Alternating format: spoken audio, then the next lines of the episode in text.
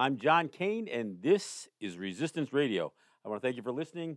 Um, got a great show planned today. I've got a guest joining me, and I'm going to do something we haven't done in a while. We're going to take some phone calls. Um, uh, as many of you know, I've been in, very involved in the mascot issue, so I want to hear what some of you folks, uh, especially in the New York uh, City area, um, have to say. I've seen some of the things that people have had to say in the newspapers and on some of the other broadcasts. So let's see if we get uh, get some folks that are uh, that want to really have a discussion about it, and we'll do that in the second half of the show. Um, look, I want to uh, remind people that we are listener supported radio, and we really do depend on your contributions to these two stations. And by these two stations, I mean WBAI in New York City and WPFW in Washington, D.C. So if you're listening in New York, I ask, I plead, I beg that you call 212 209 2950 or go online to give2wbai.org. If you're listening in Washington, D.C., uh, the number is 202 588 9739 or go online to wpfwdc.org slash donate. Um, again, we're listener support radio. Uh, this is um, this solicitation is uh, a request for you to support the stations, and if you do so during the program, then um, uh, then I get a little bit of credit, uh, at least with uh, with management for for uh, bringing in some money to the station. I don't get any of the money; it goes directly to operations and to um, uh, to the to the, the necessary expenses associated with the with the station. So again, uh, I ask that you that you support um, WBAI and WPFW in any way that you can. Look, you can do be a BAI buddy or sustaining member, as they as they call it um, by giving your credit card information or your checking account information, and and you basically are just signing up almost like a subscription for your for your uh, your streaming subscriptions. You you make a, a ten dollar donation per month or or whatever you can afford. Um, if you're already doing it, you know what? Maybe you add another five dollars to that uh, to that monthly donation to the to the station, and and that's how we pay our bills. So uh, again, I'm not going to um, this isn't a, a fundraising show, but I, I always feel obliged to to mention these issues. So, um, look, I mentioned last week and, and and frankly over the last couple of weeks that we are uh, doing a book launch next week at Judson Park in uh, in Manhattan, and the book is um, uh, it's the Mohawk Warrior Society: A Handbook on so- Sovereignty and Survival. Um, the book is essentially the work of Louis Hall or Gorunyuk Daje is uh, was his was the name he was known by when uh, when we all knew him, but it took um, it, it, took a lot of work to to create this book, um, and while you know my guest is considered the editor of the book, he is much more than that. Uh, so let me let me introduce um, uh, my next my guest, and uh, my guest name is is Philippe uh, Blouin. And Philippe is uh, was really the organizer of you know, in terms of putting this this book together. Look, we've had many that have contributed to it, um, and many of us will be in New York next week. Uh, I, I wrote a small uh, piece that is in featured in the book called "I Am Warrior." Uh, I am a warrior, and but I wanted I wanted to talk to, to Philippe specifically. Philippe, I want to thank you for uh, for joining me on the on the radio program. Hi, John. Thanks so much for inviting me. Explain a little bit how how on earth did you get involved in this in the first place? I, I know my friends Matt um, Matt Peterson and um, uh, Malek Rasamny uh, have been pursuing a lot of conversations. Uh, they did a film called the, uh, the, the you know the, the Mohawk and the refugee. Um, and you know, so I've I've worked with these guys over the years, and I know they've taken an interest in this. But but how did you get uh, get involved in this project?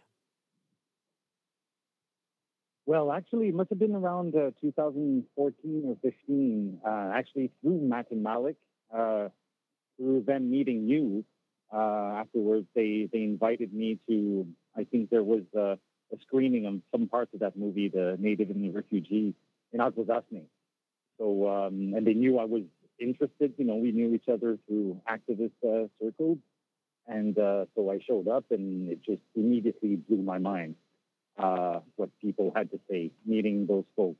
Bigarundage, Ganasaraka, Loran uh, and Francis Dagu. And just uh, ever since that first day, I, would say I, I dedicated all my, you know, energy and thoughts to, to understanding this and, and trying to share it uh, for a larger public and amplify the, the message. So, and then uh, meeting some of these people, I realized that they just lived a 15, uh, 15 minute drive from, from my place uh, in Montreal. Uh, people in Kahnawake, uh, Digirundage, and Gontineta. So I started going there as often as I could, just listening to the stories, just uh, slowly letting it uh, sink in my mind. And uh, throughout the years, this idea of um, of doing a book uh, based on uh, Louis Hall, Garinaktaji's works, which had um, especially his art artwork was previously unpublished, um, and it was through the uh, Louis Hall Foundation. Um, so that I started that work, and Malek and, and Matt were also there to help, and, Gontineta and uh, many others who are thanked in the book and gave a hand. Uh, but I was kind of coordinating that work and trying to make sure that everything makes sense. And that's the, uh, you know, we talk about it in the introduction. It's like the risky thing about uh, uh pinning down and putting in writing what's, uh, you know, oral history, because you're really, you know, like crystallizing perhaps a culture that wasn't meant to be crystallized that way, a culture which is like the Gainarigoa that is you know, flexible, and it's more of a methodology to how to relate to situations and come to a common understanding. So that was a lot of work just to find the right wording, uh, which is never perfect, you know. But uh, for instance, for translating some of the words in in Wineha in uh, Mohawk language, um, you can never come to a complete, you know, equivalent. Yeah, there, there's there's not a there's not a word for word. A word for word exchange, uh, you know, in you know, going from you know, from our language to to English. And of course, the other thing is, uh, an oral history. Uh, with with oral history, you retell the story over and over and over again. And as time changes, and even as the uh, contemporary vernacular changes, you some of the wording, the actual words that we use, English or otherwise, w- would change. So when we look back at some of the writings, let's say of uh, of Louis Hall, or even you know his warrior, his original A Warrior Handbook, and you know, his newsletters, you might find some of the words that he used seemed uh, seem less appropriate today. I mean, uh, than than say you know yeah. you know back in the you know, in the seventies or the eighties. So, so I, I would imagine there was quite a challenge in uh, in in terms of what do you keep of vernacular that might be a little outdated versus what do you update? So I, that must have been a challenge. Yeah, yeah, I know that. Like some words, um, we all used to eh, used to use, uh, you know, nation, for instance, and you know, nationalist tendencies that were perhaps more part of the, the, the Red Power movement back then, and also also the Black Panthers. It was, you know, the the approach as a you know to counter the uh, American and Canadian nationalism. Uh, but this is not a word that uh, people like to get into. Diganundage use now. You know, they prefer uh, people. Exactly. Uh, but we decided not to intervene directly in the text because it's really an archival record. Okay. Uh, of also that shows perhaps the, the, changes. You know, also in more and more these people, knowledge keepers, perhaps refined their own translations of the of the original words to come to something that's more accurate. And that's like an ongoing effort to try to, to, to, to find more accurate translations of uh, this completely other way of thinking. Right, right. I mean, there, and there there are words like like Indian and tribe, and even words like Iroquois uh, that that frankly we don't necessarily use those, but they became so common in the in the vernacular um, as Native people were we're trying to communicate who we were and who we are and that kind of thing. So, yeah, I, I would imagine some of that stuff um, might seem a little dated. And I don't want any of this to come across as hypocritical. I think it's important that people realize that when you're when you're using text that is you know 30 or 40 or 50 years old, you're going to have some of those um, um, what might seem inconsistencies, but really it's the evolution of our understanding of the English language and how to use it to describe who we are. Yeah, yeah, absolutely. And also because, you know, originally these texts uh, were written by Karunak Daje, uh, addressing directly his own people and, you know, the most militant and active traditional, you know, segments of uh, the, the Road. Um, so it, it had to be explained. That's why we had to uh, construct this big uh, editorial apparatus with uh, a timeline of Mohawk history, a map of uh, in Mohawk language of the different territories, a glossary, and all these elements just to allow readers to, to understand what's going on and what was that purpose.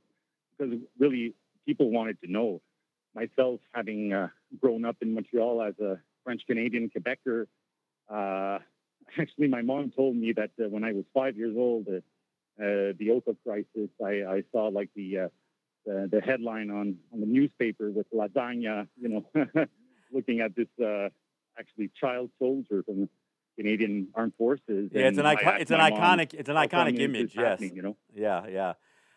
Well, yeah, so you're you're a youngster, you, and perhaps you know it reaches. You're a youngster. You're you were just five years old during you the, know. during the Oka crisis. Then.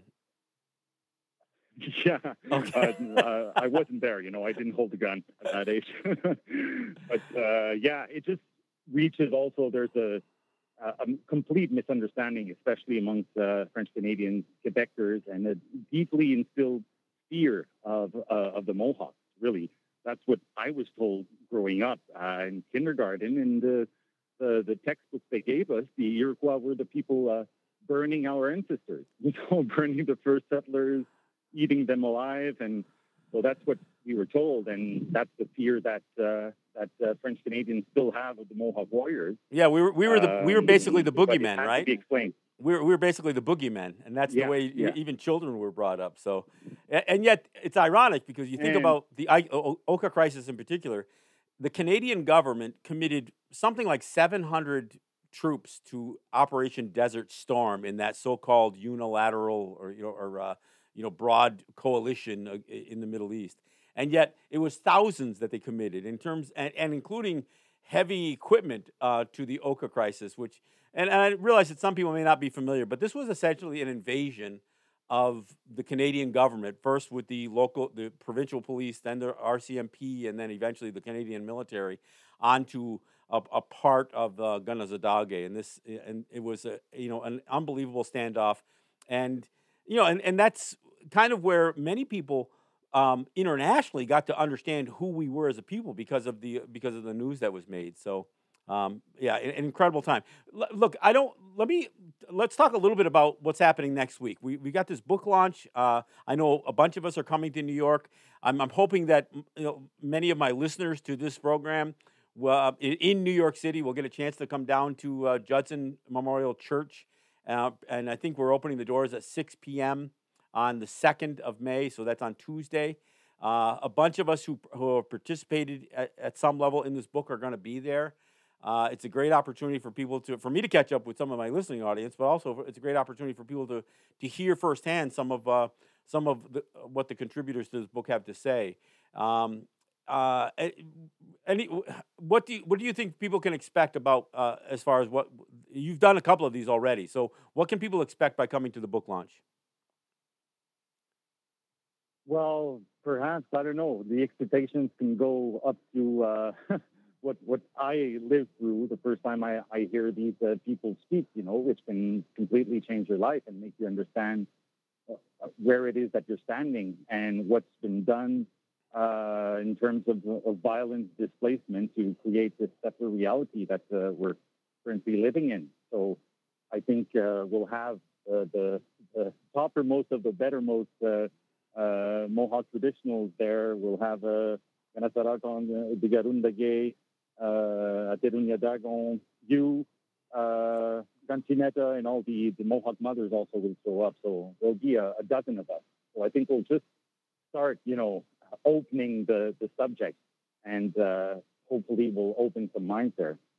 Well, I'm and, and I've got to tell you, the, I've, uh, I've, I've uh, screened. Yakovine I've screened a couple of films over the years um, in New York, uh, right in, in, Brooklyn at the Brooklyn Commons, including Kanehsatake, uh, uh, um, the Kanehsatake film. Uh, I've, I've, screened a bunch of the, uh, you know, some of the materials that have been associated with with some of these conflicts. So some of my listening audience, although it may go back a few years, is is somewhat familiar with some of the, um, you know, frankly, some of what we've gone through. So um, I think it's a, like you said, it's a good opportunity for them to hear directly.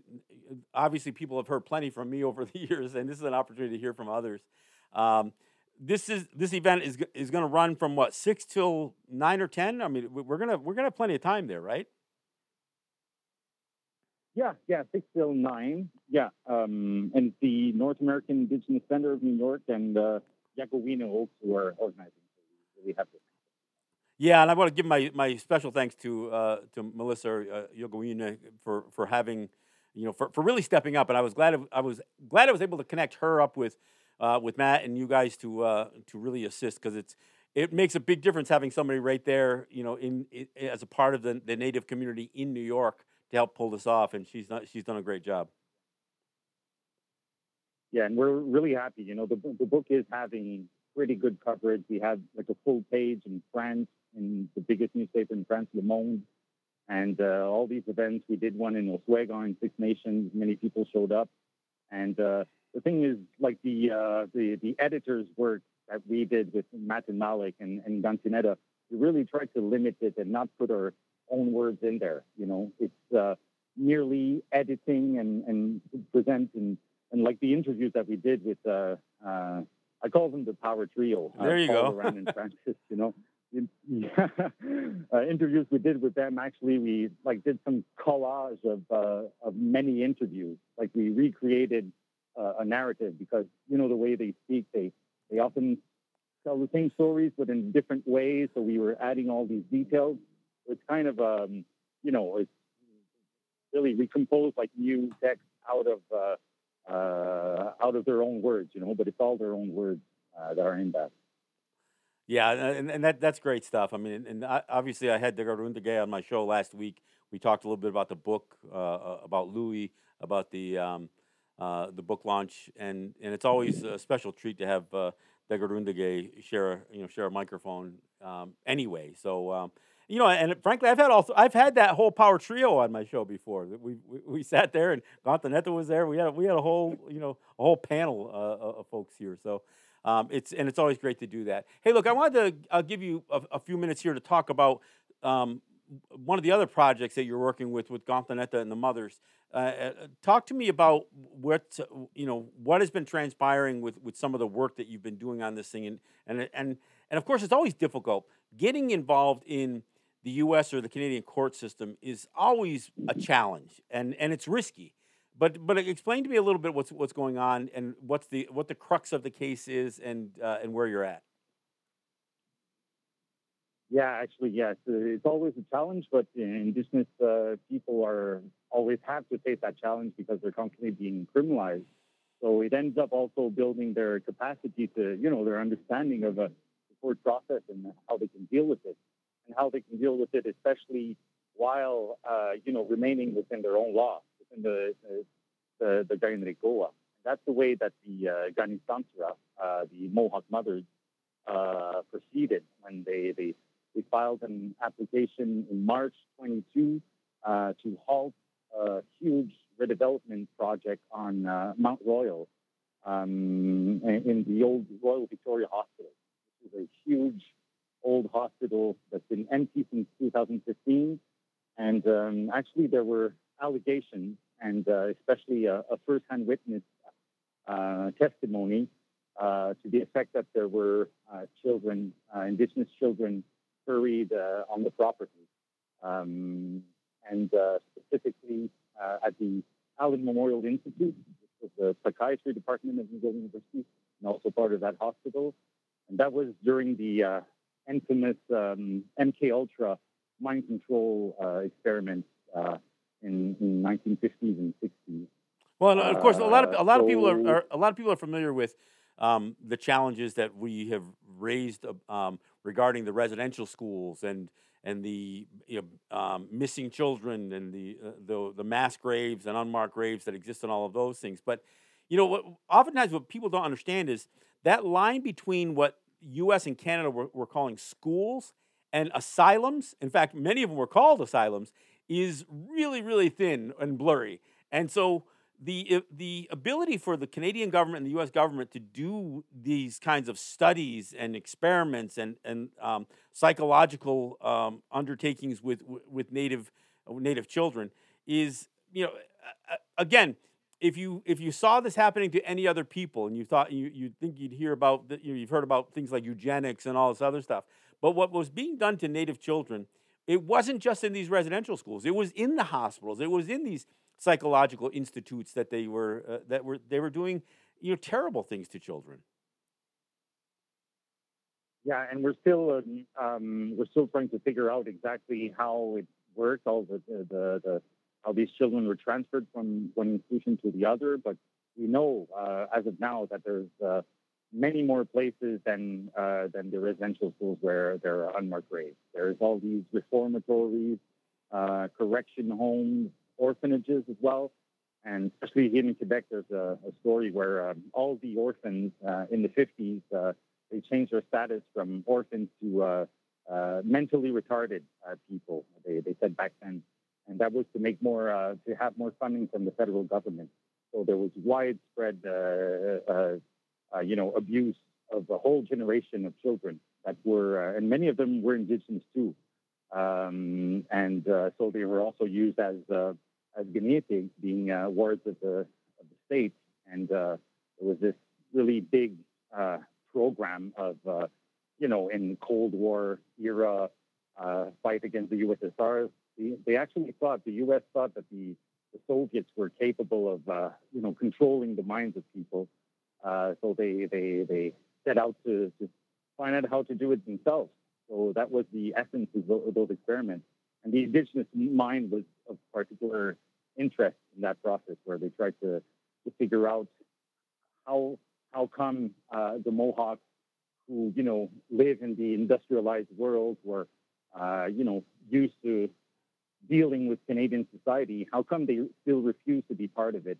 And what is this like the secret of uh, of of, uh, of indigenous resistance uh, to assimilation? And re- and, and, re- and resilience. in, and resilience and resilience also. Yeah. yeah. capacity for survival, but also resilience of the body. Uh, we know about the medical experiments on uh, Inuit people uh, up north that they were, you know, testing their resistance to cold and seeing, uh, you know, just plunging them in cold water to see what what happens. And uh, those are really, you know, and it was uh, in the 50s, immediately after Second World War.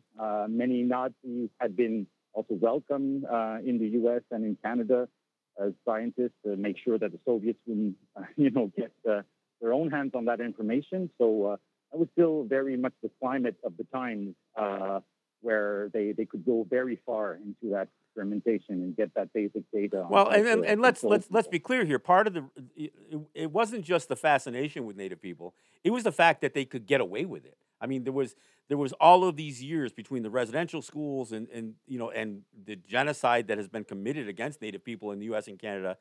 Uh, these countries could get away with this stuff. They they had the they ha- were asserting the power to take our children and to con- and to, to condemn them as mentally handicapped in New York State because there wasn't just federally uh, funded uh, residential schools. There, w- there was one right here on the Seneca Nation territory called the Thomas Indian School, and at some point, it was the New York State's Board of Charities that took over the funding of these schools, and they basically called all Native kids irredeemable. They they called them mentally handicapped. So just because of being, uh, by virtue of our of our race, essentially, and, and that's a tough word to deal with, but just by virtue of being Native, there were these children. You know, all Native children be, were being characterized as mentally deficient.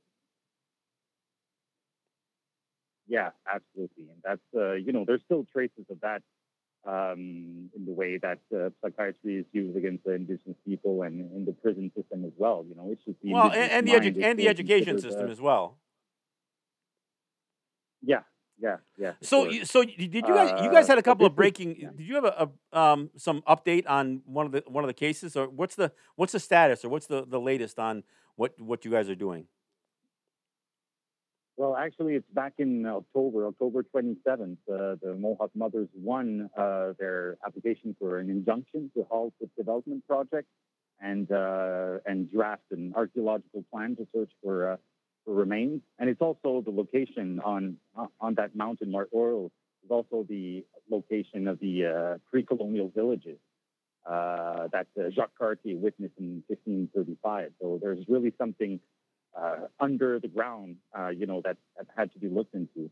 So they, they won that injunction, and afterward there were six months of uh, negotiations. Um, but uh, now the latest news is uh, just last uh, Thursday, Thursday uh, an agreement was uh, um, a, settlement agreement was signed by all the parties, and uh, it was homologated by the court. So it becomes part of the judgment uh, as a court order, it's enforceable and public and transparent.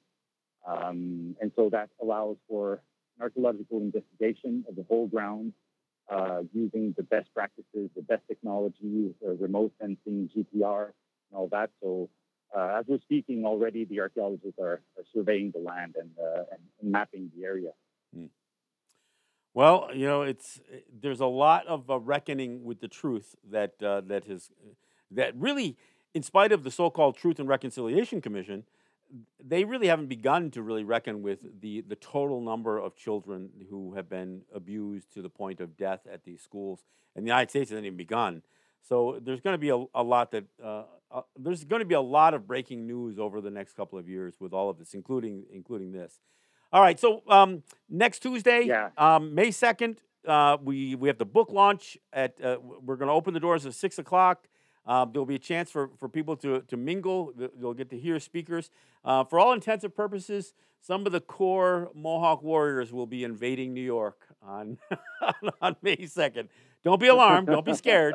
But, uh, you know, you you may have behold. you know, look, some truths are uncomfortable, but we're going to try not to make anybody uh, too uncomfortable. But we, we are going to tell some truths. Thanks a lot, John. Well, I'll see you there. All right, we'll see you there next Tuesday. Uh, and again, I, I hope that uh, you know my listening audience, many of you have taken an interest in Native issues, will will take out the time to uh, to come down. Um, uh, anytime after 6 p.m., there will be a, a group of us there at the uh, Judson Memorial Church uh, down by Washington Square. Look forward to seeing it. This is my first trip back to New York in you know since since COVID started. So again, I want to thank Philippe for for joining me. I want to. Um, uh, encourage people to, to come out to the to the book launch and, and get a chance to hear uh, um, hear us speak. Um, all right, so um, I'm going to do something I haven't done in a while, and I and, you know I talked to Reggie you know a few weeks ago about wanting to take calls. Uh, this might be an interesting one because I am on the New York State Education Department's Indigenous Mascot Advisory Council. I have been a a, a real um, point person on on this fight over school mascots, and and frankly, I played a role in in what has now become this the statewide ban. Um, issued back November, you know, verified and confirmed and finalized uh, just a couple of weeks ago by the uh, the New York uh, State Board of Regents. Um, so we're gonna we're gonna open up the phone line. So hopefully, uh, it's been a while here. So uh, Reggie, if I get this number wrong, let me know. It's been a while. 212-209-2877. Is that the number? Is, am I getting that? That is right? the correct number, John. All right, so that that is the phone in line. That is the the studio line. So if you want to offer your thoughts for or against the mascot issue, look, I, I'm going to take anybody on that wants to have a conversation. So if you want to uh, y- pr- y- uh, weigh in, give your thoughts. I mean, are you mad as hell about government overreach? Do you think that uh, you have earned the right to call yourself an Indian warrior, savage, redskin, brave, tomahawk, or whatever your your school might have, may have used? That number again is 212 209 2877. Um, we haven't done this in a while, and I hope it goes well. I know sometimes callers can be tough. I mean, look, if you're calling this number, a couple of words of advice turn your radio down. The other thing is, you're going to be on the radio. So if you're calling this number for any other reason uh, other than to be on the radio, uh, you know, maybe you shouldn't. Um, and I'm not going to abuse anybody. Look, even if you don't agree with with the position that, that I have espoused or the uh, the opinions that I have, we can have an intelligent conversation. So again, the number is 212-209-2877. And look, I want to be clear about a couple of things here. This was not a political action. The governor, who I don't particularly care for, had nothing to do with this. The state legislature had nothing to do, do with this. this. This wasn't passed by law. This was something that, frankly, I and others, including perhaps the, the commissioner of education, um, had a strategy. And that strategy included raising this conversation through a specific fight with a specific school, my old high school, um, and then ultimately getting, uh, you know, ruling against that school, forcing them to change their, their mascot, uh, withstanding a, a legal challenge, and then ultimately the New York State Education Department issuing a statewide ban. A non political, an apolitical agency of the state one that most who's most of the staff is not an appointee of Kathy Hochul. Uh, these are these are career um, uh, education professionals. So you know, I I, I want to clear that because anybody's going to call up and say, well, this is just a woke liberal agenda. You know, it's not. This fight was led by Native people. In in this case in particular, it starts with me. So you know, beyond talking on the radio, I am an activist. This is what I do. I, I weigh in on Native issues, and this is an issue that that oftentimes got downplayed over the years. I know many people who said, you know, I never thought the mascot thing was a high priority. But here's the thing you've got children year after year after year, graduating class after graduating class, that is being taught that this is what a Native person is the image on the side of a football helmet or, or on, on their artificial turf or on their gym floor these 18th century uh, depictions of what a native person, what white people think native people look like. That's what we've been cast as. We have been dehumanized because look, there's only animals and native people used for the most part for, for mascots. So we got put that right in, in that in, in, that box with the with the uh, with the animal kingdom that uh, that so many schools use for mascots. You know, and and and we've heard people say, "Well, we we didn't mean to be offensive by it." Well, you used also use words like redskin, savage, Raiders, Red Devils. I mean, these are some of the names that some of these schools have used. And look, just because you think you used a more respectful name like Warrior or Brave or Chief, it doesn't mean that you aren't mocking our existence. So, this is the position that I've taken. It's why I've, I've fought so strongly against this. I don't want to be represented by 18th century depictions.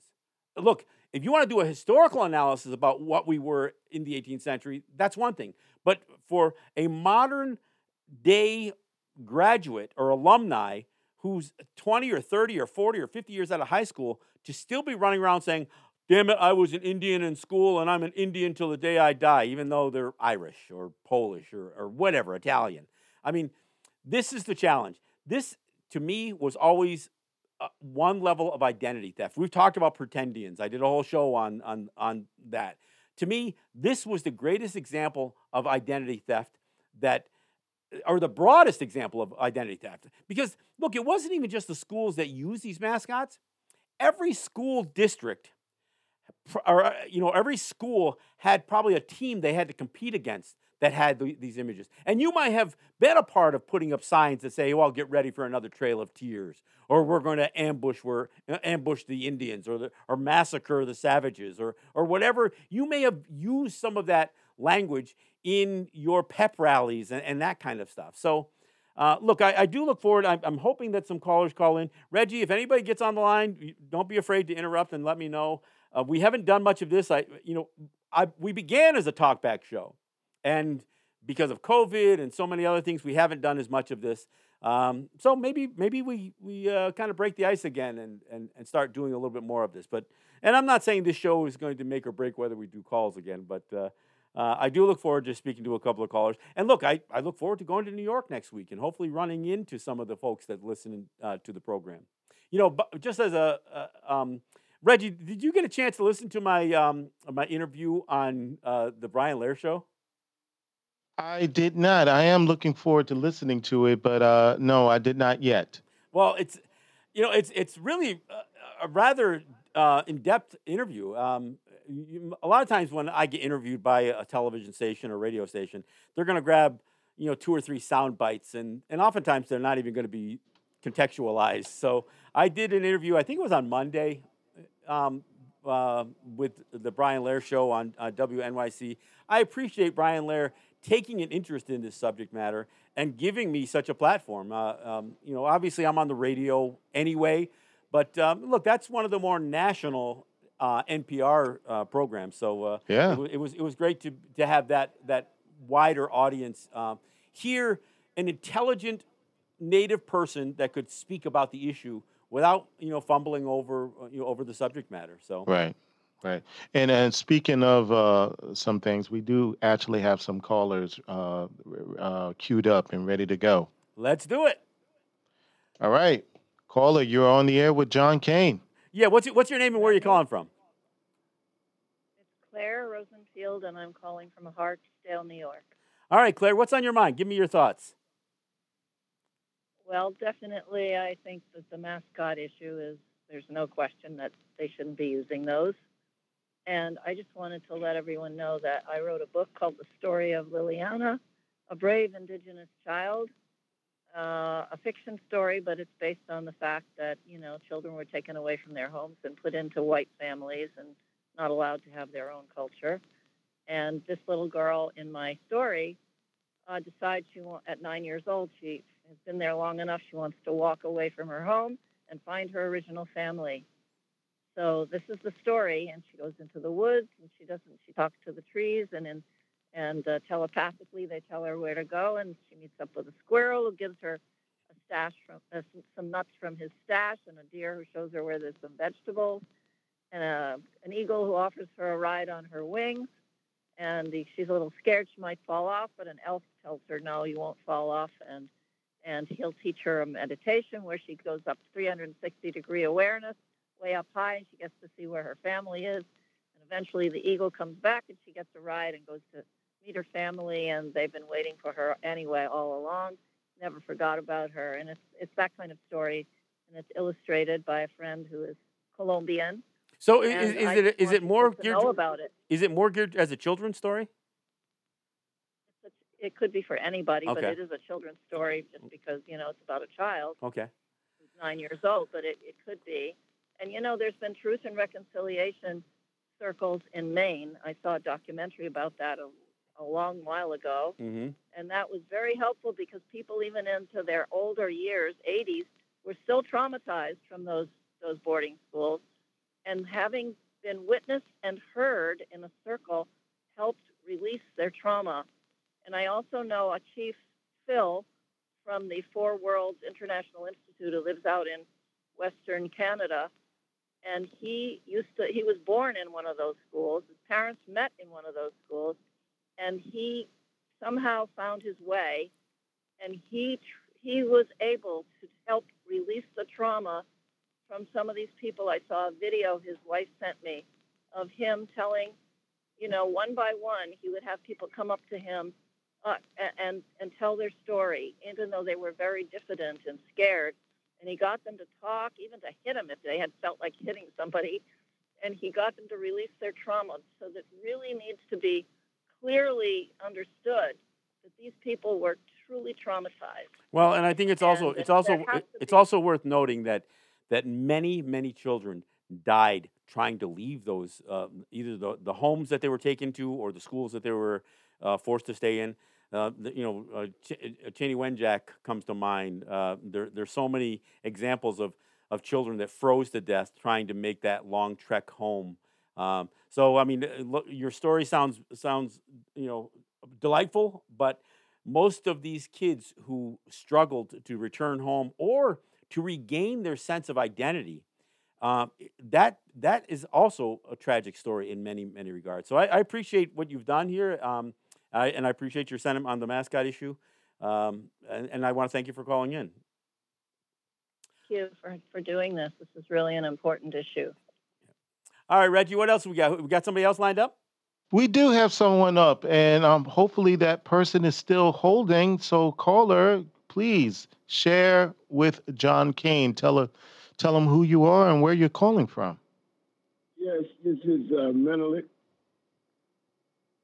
This is Menelik. Hello. Hey, how you doing? How you doing? Give me your thoughts. Yeah. Um. I you was you was down at um at the um at BAI's. Uh, you had a film about uh, the South American um how that was a, a two years back. I After the rain, Yeah, name yeah. Even, even the rain. Even the rain. So, um, even the rain. I'm sorry. Yeah, that was a great I would film. Just, I would. That was a beautiful film.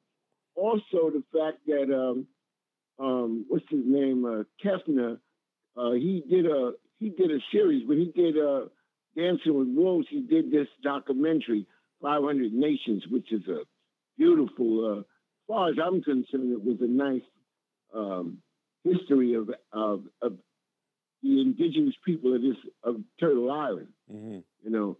So I was, um, you know, in the Constitution it says redress of grievance. So I believe that everything is in order for these issues of uh, how these people have um, placated and made uh, derogatory sentiments against the indigenous people of this land. I'm I'm part African American and uh, part uh, Creek. My grandfather's father, mother, she was uh, she looked like matter of fact she looked like Geronimo in the face.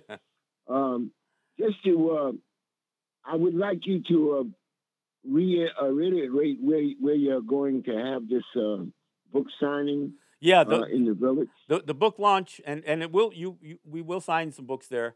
Um, is at the Judson Memorial Church. It's uh, um, right there at Washington Square Park in Manhattan. Uh, doors will open at six o'clock. We'll be there. We'll probably be there till after nine, but the event is scheduled to, to end at nine. Uh, but we'll probably have to clean up and stuff. So uh, uh, I look forward to to any, especially you guys like yourself who've come to some of the events that I've hosted. I'm hoping to kickstart some of that again um, now that we're post COVID and all that other stuff. I'm hoping we can, you know, I'd love to screen some more films and and you know bring in some speakers and that kind of stuff. So. Um, That's nice. well, I you know great. I, I, I thank you for calling in, um, and and thank and I thank you for for attending uh, you know, the the events that I've hosted, and hopefully that's something yes, we can do. listen, Yeah, you I mean, keep on doing what you do. well, thank you. I cer- I certainly will. Um, look, and my, my hope is to actually make the make the trips to um, to Washington as well, and and look at trying to do some events there as well. Uh, do we have anybody else uh, on the queue here? Yes, we do. We have another caller, and caller, please share with John Kane. Tell us who you're calling from and who you are and where you're calling from.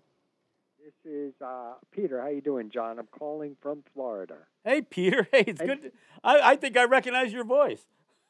Sure. you know, you know, I went to NYU, and it would be better to say that uh, that church or uh, Washington Square South around Thompson Street. Okay, thank you. It's Thank you for Washington that. Square. Kind of Judson Memorial Church. They, they, they hold great events there. Hey, you know, I heard you on Brian Lehrer, and I was so excited. I wanted to call in because I, I had made up a joke and never had the opportunity to tell it. The idea of making it relevant, because they want to keep the, the red uniforms, the Washington football team. I thought they should call it the Washington Red Tape. well, uh, Commentary. yeah, why not throw it in their face? Throw it in their face. You know, government red tape. no, absolutely, absolutely. Uh, there's no, there, there's no question that that town um, is uh, barraged with red tape, and and of course the the partisanship and and everything else that you know that this country has devolved into only makes it worse. So.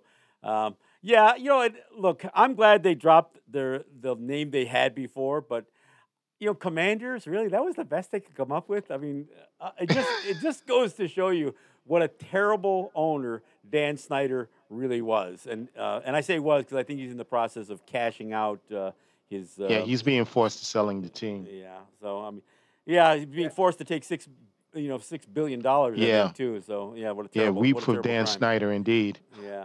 So, well, Peter, it is great to hear from you. Um, you know, Yeah. I'm, I'm so glad that you you're, you're still listening, and I'm glad you caught the Brian Lehrer show because you know I didn't get a chance to promote it much. Um, obviously, that's a pretty big platform, and, and I thought uh, Brian gave me uh, quite a bit of leeway. Yeah, and it was it was great discussion. Yep. You were at your best. well, thanks. And you know, and, and it is tough because look, I'm going to tell you right now, we don't have a lot of people who can do this, and you know, and and really have a broad sense for, of, of of identity and ability to communicate. You know, Reggie, if you recall, and I know Michael G was sitting in at the time, but when I first started doing this show as a talkback show, mm-hmm. I was instructed to try to stay on point. You know, present a topic and only talk about the topic. And I said, you know what? If somebody wants to call in and be a little off topic, I'm okay with that because you know, somebody somebody wants to hear a native perspective on something that I'm not talking about. Hey, I'm I'm up for that, and uh, and that's the way we did the show for many years, and you know, and COVID kind of disrupted some of that. I think we are at a place now where where we can begin to entertain doing more of a talkback show, and and uh, so far callers have been great. Anybody else on the on the line? Yes, we do. We have another caller. Caller, please share with John Kane. Tell us who you're calling, or who you are, and where you're calling from. My name is Helena, and I'm calling from Roselle, New Jersey. Well, th- nice to hear from you, Helena. Hi, I listen to you every week. Um, I love a lot of what I hear. Uh, on my mother's side, I am um, Cherokee, Shawnee, uh, Powhatan, and uh, Mohawk. Well, that's quite a combination. Um, hopefully, it doesn't. Yeah, she married a Polish man. She married a Polish man, and basically spent her life trying to hire herself. I got to tell you uh, something. Uh, I got, can, I, can, can I tell you something? And this isn't even a joke. My father was a high steel worker. My father was Mohawk, and um, he worked on. Uh, uh, you know, he was an iron worker. And when I was a kid growing up, I only knew Mohawks and Polacks you know, essentially, I mean, that, that's what you know they were called. You know, that's how they referred to at the time. I used to think the word Polak meant that you weren't a Mohawk. so I, I, thought there were only two kind of people in the world: Mohawks and Polacks. So that's the way I grew up. And of course, I learned better afterwards. But uh, because there were so many Polish men who were also in the high steel um, uh, ironworking trade, and that's you know, and that was the friendships that had developed between Mohawk people and the Polish people. Um, it's uh, it was kind of a, a unique bond that uh, that Polish people and, and, Mohawks in particular had. So I, I just wanted to share that. Well, what was really weird was my father met my mother, and my mother, he said, looked like Rita Hayworth to him. so he married her. And um, she kept a lot of her, her past to herself. Uh, she had been, uh, a lot of a lot of crap happened to her. I get it and her brothers and sisters, and everybody went running every which way to get away from it. But um, the thing was, that caused a lot of problems as I got older, because as I started to uncover bits and pieces, she wouldn't talk about it. He wouldn't talk about it. Nobody talked about it. And as I, I, I knew I was Native, but I remember being in a, a school. Uh, it was a Catholic school, and uh, all the kids there were Irish and Italian and white and English or something. And they made fun constantly. I mean, I still have kids remember kids running around me like making that noise with their with their hand across their mouth and saying all kinds of things. And, uh, yeah, I, I, I had I remember chasing chasing a girl across the playground after she was hounding me with the one little, two little, three little Indians thing. So yeah, this is you know that's that's what we what, what we experienced. But you know what? What we experienced is nothing compared to what uh, so many Native children experience at these horrific residential schools. So, but you know, this causes this intergenerational trauma, and it's not just what you know. It's not just what the individual experienced it ends up doing exactly what you talked about, closing people off to not wanting to talk about any of the trauma in their life, and so it ends up being you know a a, a, a very quiet history and something that is not widely shared. So that's that's part of the issue. I began to dig. I began to dig a lot about uh, my mother, and it turns out my mother was married. Uh, they they went down well before this. Well, before she married my father, um, she was born down south, and her family were trying to get out of the Trail of Tears. So they were running all over the place, back and forth in five different states or whatever. They managed to evade it. They managed to hide in the mountains. The only problem was when they came back to try to go back with the, with the right tribes, they didn't want anything to do with them. So, yes, I can prove on paper who I am, but Like I can't go to the Cherokees and say, "Can I join?" Because I'm like, "Screw you! You weren't there when um, you know all this was going on." Well, I had nothing to do with it, but my great great great grandmother did, and so did my grand my great grandparents, and, and they were there. Uh, one of my great grandmothers during the Civil War was uh, they were hiding out, and the Union Army came through. Now, the Confederates are the Confederates, but they didn't even bother them. But the Union Army came through and, you know, dragged my grandfather off somewhere and took my grandmother, and a whole bunch of them raped her and threw her in a creek. Well, that's why you know it's, it's why when I hear some when I hear some people say that their you know their their great great grandmother was was a Cherokee. th- that- Yeah, um, that's that's that's lunatic. well, that's no, people- but but uh, let me we, let me we can really let, prove it. Let me let me finish. Let me finish. The reason uh, what what bothers me about that is I think about the rape culture, and and I know that many people who end up having some Native ancestry in their history, it was because of violence, and it and it wasn't necessarily a consensual. It wasn't like you know they were they were accepted. Look, I, I I appreciate your your call, and I and look, I understand exactly what what you're talking about, and it is it is, it is tough. I mean, it's hard for people to reconnect when they have been severed from um, their you know that native ancestry, and oftentimes it's it's you know can be virtually impossible. But I want to thank you, Helena, for for calling. Uh, thank you for listening to the show, um, and you know, and, and be a part, being a part of uh, the the discussion. Reggie, do we have anybody else lined up? Uh, We have one more caller holding, and uh, caller, you can share with uh, John Kane. Tell us who you are and where you're calling from. Hello, uh, John. My name is Stanley Wu. I'm calling from Long Island. Hey, And, uh, Stanley. I just want to know how you doing. I just wanted to know uh, what do you think about the Dawes Roll? The Dawes roll was a scam. It was it was a, for one thing. Part of it was about um, allotting the land to uh, to individuals that may or may not have even been native, because once you took that land out of being held in common, it was real easy for speculators to go after individuals for their, you know, oftentimes loan them money and do all kinds of stuff, give them credit lines and that kind of stuff, so they could uh, basically foreclose on their land. The the Dawes roll, um, that that whole period of time, you know, look, we talk about the five dollar Indian and that kind of stuff. Um, it, it was really a, a government scam to to cheat us out of our out of our lands, and and and you know, look, so and oftentimes people have looked at that list, uh, these these rolls, and people have tried to say, well, the- you know, look, I, my name shows up, or my my last surname shows up on this uh, list, so so I must be native, and and you know, this is where the challenge is. I mean, there are a lot of people who may have native ancestry, but that doesn't mean that they've been raised in the culture. And you know, the Dawes rolls has, been one of those things that has contributed to some of that. I want to I want to thank you for calling. I'm sorry, this is the, you're the last caller we get a chance to talk to. We're we're just about out of time. Uh, Reggie, I want to thank you for for manning the phone lines for me and helping me re- return to being a little bit of a talkback show. Yeah, it was a little, you know, a little bit of practice there, but you know, get the hang of it eventually. Well, and I want I want to thank the callers. Most of you, I mean, all of you, were great callers, and uh, I always was hoping somebody was going to call up and challenge, you know, because I, I I know who you was expecting to. No, There's not- a couple of not anybody in particular, but I've heard some of these people weigh in, uh, The especially in- archetypes. in Long Island. I mean, some of the these people. archetypes. Yeah, The archetypes. But uh, well, so be it. I mean, I'm, I'm glad the friendly listeners called in, and you know, although I was prepared for for a bit of a debate. Uh,